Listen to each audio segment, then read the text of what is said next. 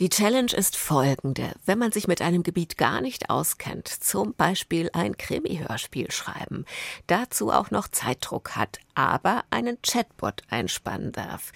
Wie läuft das dann und was kommt dann raus? Das ist das Thema des neuen BR-Podcasts in fünf Tagen Mord. Gleich mehr davon. Außerdem bei uns die Art von Hoffnung, This Kind of Hope, nach der dieser Dokumentarfilm heißt, die übersteht 30 Jahre und kämpft immer noch weiter. Ein Film über einen weißrussischen Oppositionellen. Wir stellen den Comedian Jordan Prince vor, einen Amerikaner in Deutschland, der sich genau das zu seinem Thema auserkoren hat, Deutsches und Amerikanisches. Und wir besprechen das Album Was für ein Glück der österreichischen Band Endless Wellness. Kultur am Morgen auf Bayern 2. Heute mit Judith Heidkamp. Sie will ein Kind, er nicht. Das ist mal unser erstes Kulturthema für heute. Kinder vom Endless Wellness Album. Was für ein Glück. Vielleicht ist es ein Haus am Meer. Die Sache ist die, der Umstand ist der, dass ich keine Kinder will mit dir und auch sonst niemanden.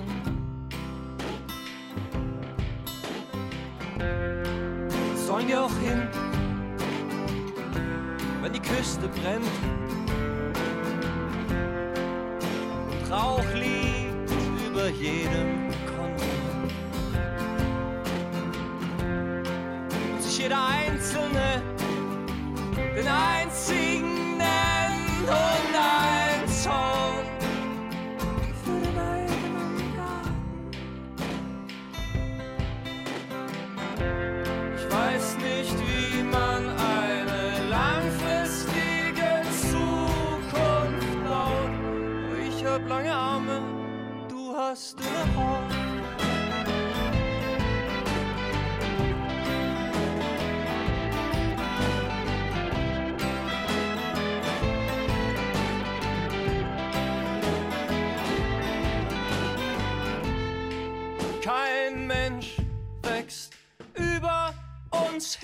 hinaus. Haben wir nicht selbst noch Dämonen im Haus? treiben sie nicht selbst noch so schwerfällig aus. Seit Generationen.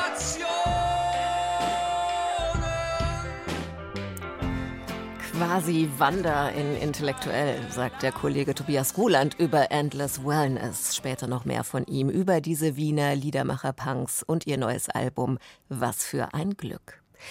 Die 90er. Zusammenbruch der Sowjetunion, Aufbruch, Hoffnung, Raubtierkapitalismus, neue Kriege. Der Diplomat Andrei Sanikow war damals an der nuklearen Abrüstung Weißrusslands beteiligt. Doch wegen Lukaschenko wechselte er die Seite und begann gegen die Diktatur zu kämpfen. Bis heute tut er das. Ein Filmemacher hat ihn die letzten zehn Jahre im Exil begleitet. Herausgekommen ist ein Dokument europäischer Geschichte. Offizieller Start von This Kind of Hope ist übermorgen.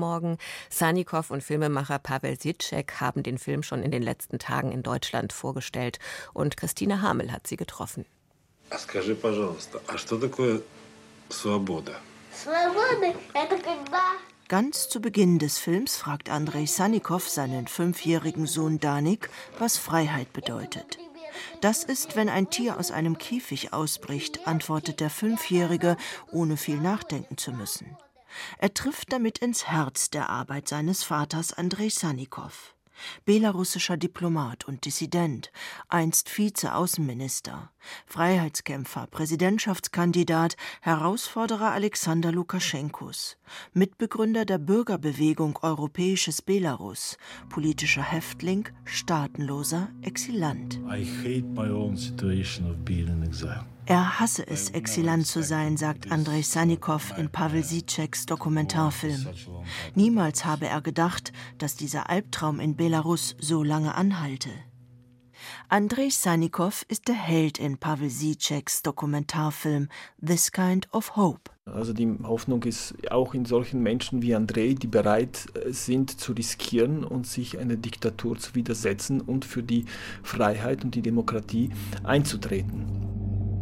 Nach dem Fall der Sowjetunion ist Andrei Sanikow für die atomare Abrüstung zuständig, ohne zu wissen, wie viele Sprengköpfe in Belarus lagern. Unter dem seit 1994 regierenden Alexander Lukaschenko ist der heute knapp 70-jährige zwei Jahre Vizeaußenminister. Er quittiert den Dienst, weil er begreift, in welche Richtung Lukaschenko steuert.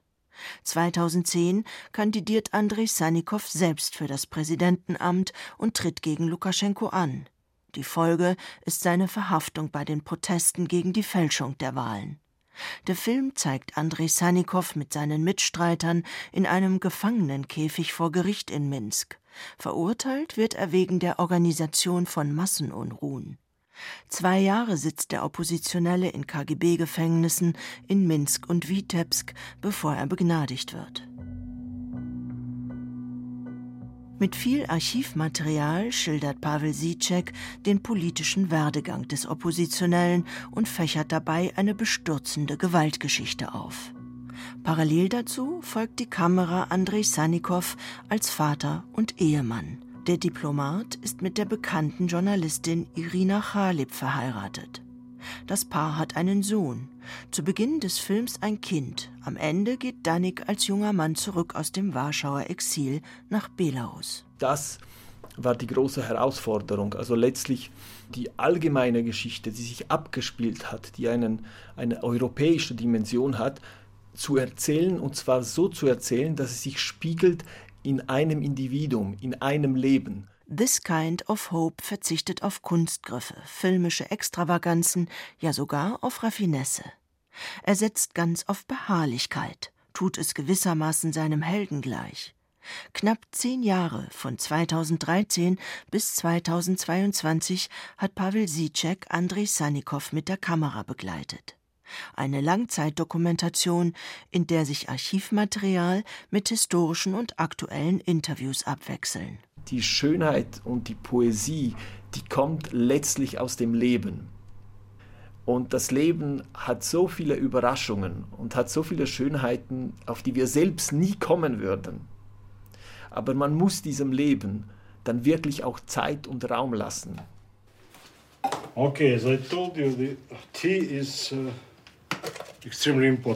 einer dieser Schönheitsmomente im Film ist beispielsweise, wenn Andrei Sanikow in der Küche im Warschauer Exil vorführt, wie die Gefangenen in Belarus Tee kochen. Sie übergießen den Tee nicht mit heißem Wasser, sondern streuen ihn vielmehr hinein. Man kann dann beobachten, wie die Teeblätter erst sinken und dann wieder aufsteigen. This Kind of Hope erzählt von dem Sinkflug Belarus in den Totalitarismus und dockt an an die Botenstoffe der Freiheit, die Menschen wie Andrei Sanikow verkörpern. Die Geschichte des Andrei Sanikow, This Kind of Hope, klingt nach einem sehr beeindruckenden Filmabend. Ab Donnerstag im Kino. Kulturwelt. Das tagesaktuelle Feuilleton auf Bayern 2. Die Beiträge aus der Bayern 2 Kulturwelt gibt's auch zum Nachlesen in der BR24 App. Außerdem Kulturnachrichten rund um die Uhr auf Smartphone oder Tablet. Schnell, übersichtlich, individuell. Die BR24-App. Und wir gehen in die Fiktion. Literatur, Theater, Film und so weiter und so weiter. Mit ungesunden Todesfällen hat man da tatsächlich häufiger zu tun.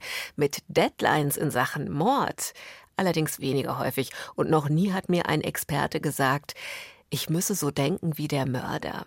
Gut, ich will auch nicht in fünf Tagen ein Krimi-Hörspiel schreiben, aber Christian Schiffer wollte das und hat sich das auch sagen lassen müssen. Daraus ist ein Podcast entstanden, irgendwo zwischen künstlicher Intelligenz und den 60er Jahren, zwischen Comedy und Lach- und Sachgeschichte. Heute geht in fünf Tagen Mord online. Und hier ist Christian Schiffer. Grüß dich, Christian. Hallo. Denkst du jetzt wie ein Mörder?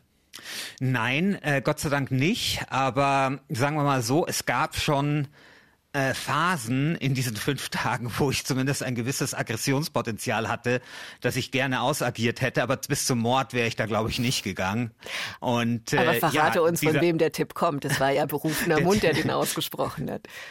Genau, also der Tipp äh, kam von Volker Klüpfel. Das ist einer der beiden Autoren der Klupfinger-Romane. Volker Klüpfel hat tatsächlich Millionen Bücher verkauft und wir hatten eben in diesen fünf Tagen immer wieder so Experten zu Gast und Expertinnen, die uns halt Tipps gegeben haben, weil wir selber überhaupt gar keine Ahnung vom Krimischreiben hatten. Und das war etwas, was ich mir gemerkt habe, nämlich dass der Volker Klüpfinger gesagt hat, das Wichtigste beim Krimischreiben ist, dass ihr euren Mörder kennen müsst. Also ihr müsst wissen, wer ist euer Mörder, warum mordet er, wie mordet er. Es ist ganz schlimm, wenn man quasi einen Krimi beginnt und dann erst am Ende feststellt, oh Gott, man weiß überhaupt nicht, wer der Mörder ist und warum er das tut. War, glaube ich, auch ein überaus wertvoller Tipp, weil genau das wäre uns sonst passiert, nämlich dass wir einfach anfangen zu schreiben ohne eigentlich, dass irgendetwas Sinn macht. Das betrifft also jetzt die Krimi-Geschichte, die da drin steckt, der Mord und die Suche nach dem Mörder. Erklär doch jetzt noch mal, was das eigentlich ist. Eine Krimi-Challenge mit künstlicher Intelligenz.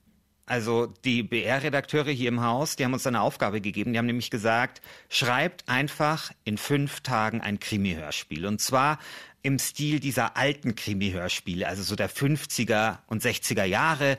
Und ich äh, habe keine Ahnung von Krimis. Ich habe auch noch nie irgendwas Fiktionales geschrieben, erst recht kein Hörspiel. Und äh, der Janina Rook, also meiner Co-Autorin, ging es ähnlich. Und äh, der BR hat aber gesagt, ihr dürft künstliche Intelligenz verwenden. Und das war sozusagen der Versuchsaufbau.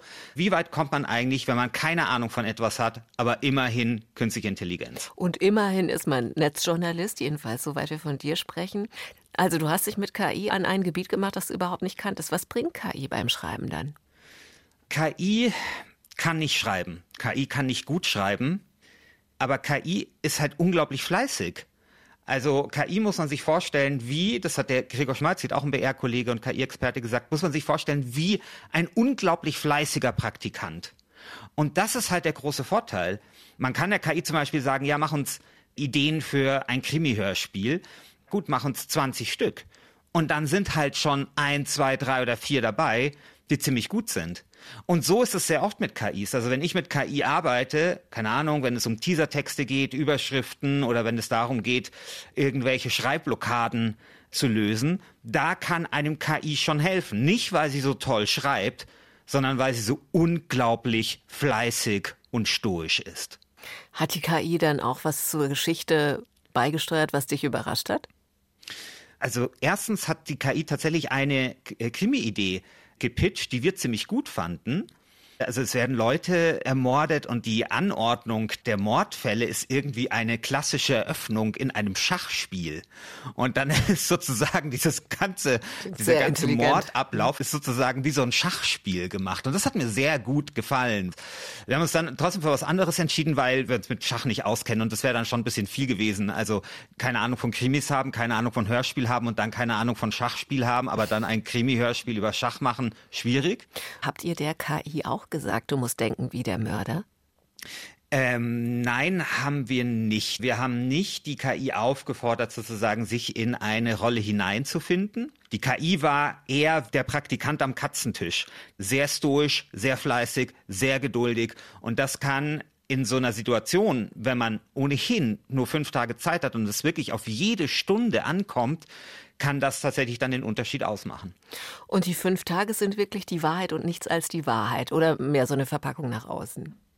Nee, es waren fünf Tage, wobei ich glaube, wir haben dann schon noch mal vielleicht so einen halben Tag dann noch mal ein bisschen gefeilt. Mit fünfeinhalb Tagen, das ist es wirklich sozusagen gewesen, da ist dann auch tatsächlich sozusagen keine Stunde mehr, die wir dort Arbeit reingesteckt haben für das Drehbuch. Und das kann man im Podcast verfolgen.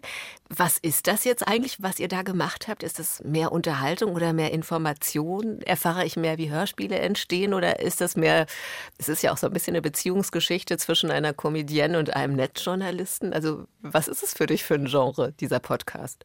Also es ist schon unterhaltsam, aber es geht schon darum, naja, zu vermitteln, wie Krimis funktionieren. Und es geht auch darum zu vermitteln, was künstliche Intelligenz kann und was sie vielleicht auch nicht kann. Also das heißt, wer einfach wissen will, wie Krimis funktionieren, der könnte damit sehr glücklich werden. Wer wissen will, was KI kann, könnte damit sehr glücklich werden.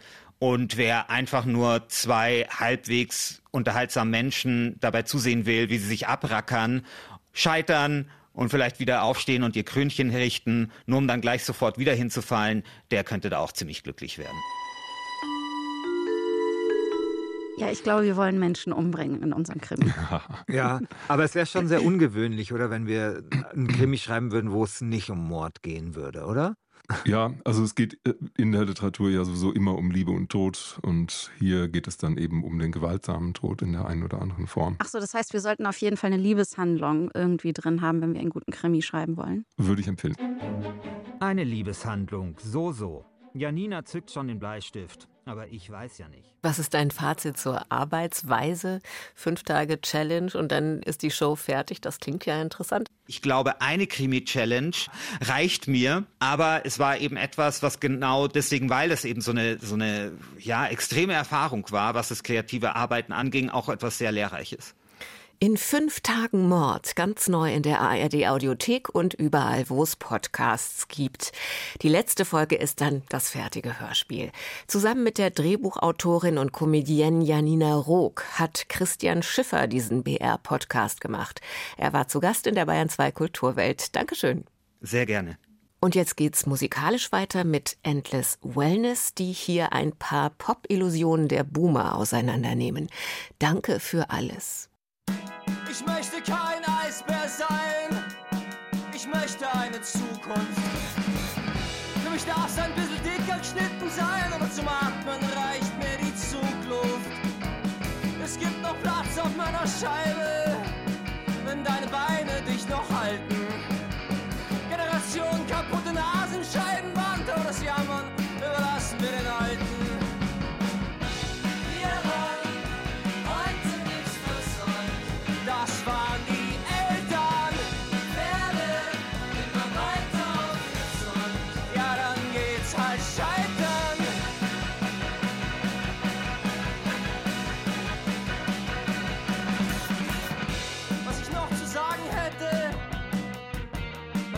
schon besser gesagt. Unser Codewort ist das Knirschen unserer Zähne und der Mund ist zum Schlucken da. Wenn's nur ein paar Grad heißer wird, ich werde ein Fleck auf dem Asphalt. Und vielleicht bleibt irgendwer stehen und sagt, hä,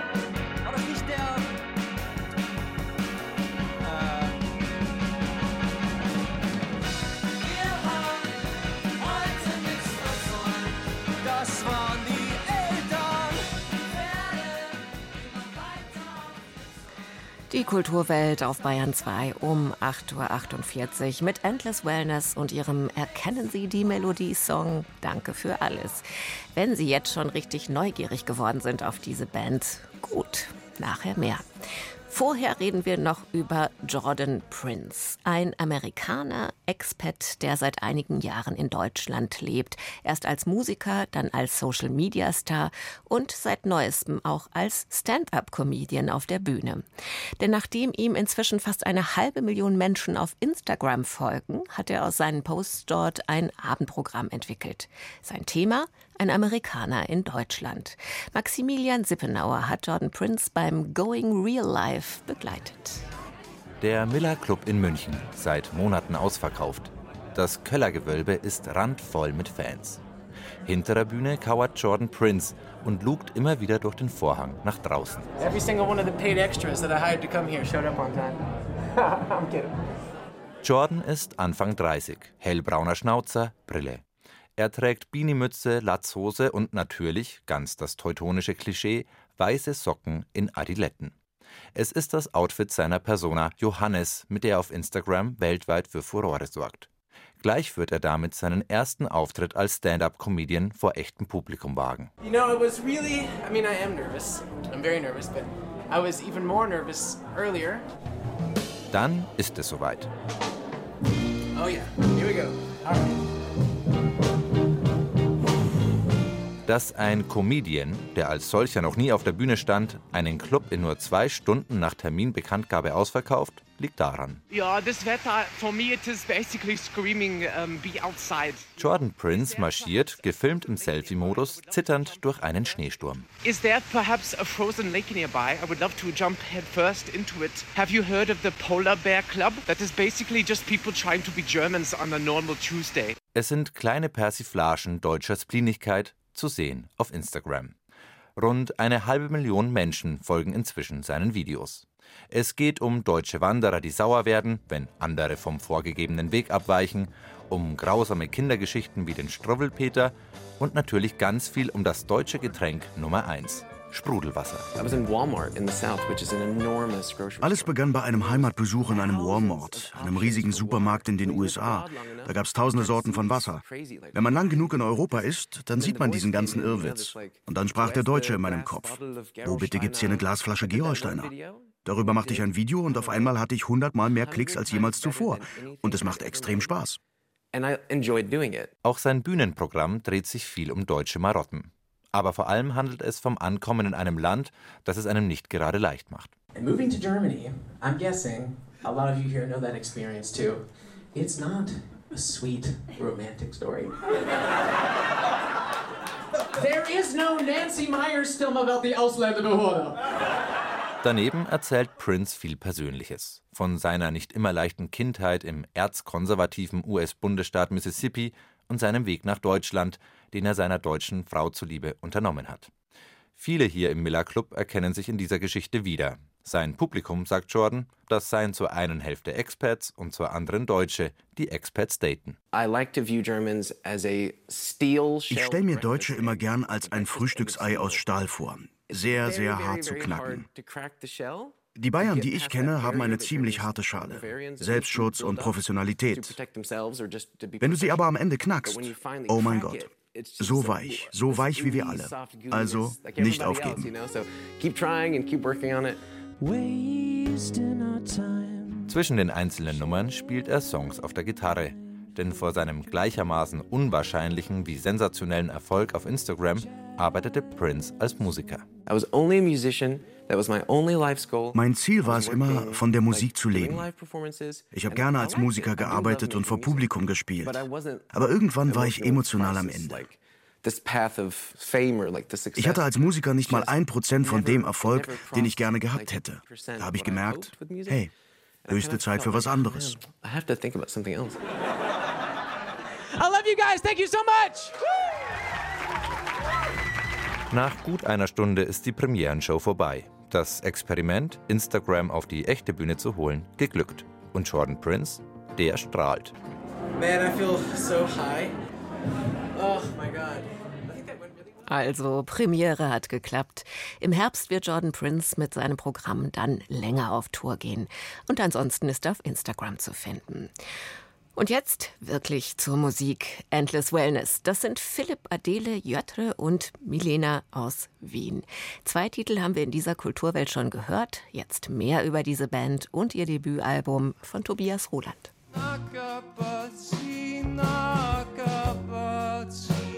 Sie kennen bestimmt auch dieses Phänomen. Worte, die an sich ganz normal klingen, über die man nie großartig nachdenkt, die aber bei mehrfacher Wiederholung plötzlich anfangen, sich komisch anzuhören wie ein Fremdwort. Und dann gibt es so Worte, die sich auch nach 100-facher Wiederholung immer noch richtig und normal und sogar eigentlich immer besser anfühlen. So ging es mir jedenfalls mit dem Nakabazi zentrales Wort in jenem Song, mit dem Endless Wellness aus Wien 2023 die heimische Indie-Szene aufgemischt und begeistert haben. Hand im Gesicht heißt die Nummer und von der ersten Zeile ist klar, da macht sich einer nackig vor seiner Hörerschaft. An manchen Tagen will ich leben und an anderen lieber nicht. Dann könnte ich sofort schreiben, wenn schon wieder wer vom Theater spricht. Ich glaube, es geht um ein paar Dinge. Hoffen auf, auf Diagnose oder, oder auf Einordnung, auf Benennung des eigenen Strugglens. Es geht um männliche Sozialisierung und auch um Trauma, wie du sagst, ja. Erklärt Philipp Auer, Sänger von Endless Wellness. Im Zoom-Interview mit Philipp und Bassistin Melena bin ich mir dann gar nicht sicher, ob sie mir den richtigen Philipp auf den Computer gekachelt haben. Der Philipp auf Platte singt und schreit nämlich um sein Leben, aber der Interview-Philipp macht irgendwie das Gegenteil. Er zählt mit der angenehmsten Ruhe und Gelassenheit und sieht dabei mit seinem türkis-rosa gescheckerten Fließpulli so aufgeräumt und zufrieden aus. Sagt aber dann doch Sachen wie Die Wut, also ich wüsste nicht, wie anders die Sachen singen, um die es geht, meistens als wütend. Ich möchte kein eine Zukunft. Nächster Geniestreich auf dem Endless Wellness Debüt, der Song Danke für alles. Cleverer Zitatpunk. Da haut die Band den Babyboomern ihre Versäumnisse und Klimasünden um die Ohren. Nach dem Motto, wir sagen na zu Nenas NDW-Credo, ich hab heute nichts versäumt. Das waren die Eltern. Und dementsprechend können wir nicht umhin, uns mit der Klimakatastrophe auseinanderzusetzen. Und in dieser Auseinandersetzung gibt es sehr viele unterschiedliche Gefühle von Wut, Verzweiflung, einer Hilflosigkeit, dem gleichzeitigen Aufbegehren, sich nicht dieser Hilflosigkeit hinzugeben. Ich will mich nicht aufgeben. Ich bin ja keine Postkarte. Endless Wellness. Das sind übrigens die vier Jugendfreunde Philipp, Milena, Adele und Jotr aus Salzburg. Mittlerweile in Wien. Sind erst mit Anfang 30 auf die Idee gekommen, zusammen mal Musik zu machen. Wahrscheinlich liegt ganz viel an der Pandemie, wie so diese Sachen weggefallen sind und es allen sehr schlecht gegangen ist, glaube ich, auch ein bisschen ein, was möchte ich eigentlich machen in meinem Leben? Die Frage ist auf jeden Fall auch aufgekommen und da haben wir uns, glaube ich, gemeinsam gefunden, dass die Musik eine, eine mögliche Antwort ist. Ich weiß jetzt endlich, wo ich sein mag. Analog, rau, unfertig, ungezähmt. Eine Wut, eine Energie, die aber nicht automatisch was Zerstörerisches hat. Musik, die laut ist, verzerrt und bisweilen auch verzweifelt. Und in Österreich sind es Bands wie Bipolar Feminin oder neuerdings auch Endless Wellness, die da scheinbar einen Nerv treffen. Irgendwie gibt es gerade ein Verlangen danach, da wieder hinzukommen, wo alle so übersättigt sind von diesen blöden Zoom-Calls und Online-Unterricht und diesem ewigen Sog von scheiß Social Media. So ein Verlangen nach körperlicher Empfindung und Gegenwärtigkeit. Ich will mich anfassen lassen. Bis ich rau bin wie Schleifpapier. Vielleicht hab ich dann genug. Etwas spüren wollen, es aber nicht oder nicht mehr können. Das haben vor Endless Wellness auch schon andere Bands gemacht. Wir sind vielleicht sowas wie Tokotronic, nur etwas später, spekulieren Endless Wellness. Und ähnlich wie Tokotronic wollen sie in Interviews nicht jede Songzeile erklären und deuten müssen. Lieber die Worte und die Poesie für sich selber sprechen lassen. Eh schon so anstrengend auf Deutsch zu singen, ohne sich dabei wie ein Nakabazi zu fühlen. Ich finde, es ist sehr, sehr gruselig, auf Deutsch zu schreiben, weil ich das meiste an deutschsprachiger Musik wirklich nicht interessant finde. Deutsch ist einfach so heikel in dem, was es sagt, äh, weil es unmittelbar verstanden wird und wenig melodiös ist. Was für ein Genuss, dieses Debütalbum. Was für ein Glück von Endless Wellness. Und was für ein tolles, mit musikalischem Schmirgelpapier aufgerautes Wort. Nakabazi. Nakabazi, Nakabazi, Nak Nakabazi, Nakabazi, Nakabazi. Ein begeisterter Tobias Roland über Was für ein Glück von Endless Wellness. Damit geht diese neueste Ausgabe der Kulturwelt auf Bayern 2 zu Ende. Danke fürs Dabeisein, sagt Judith Heidkamp.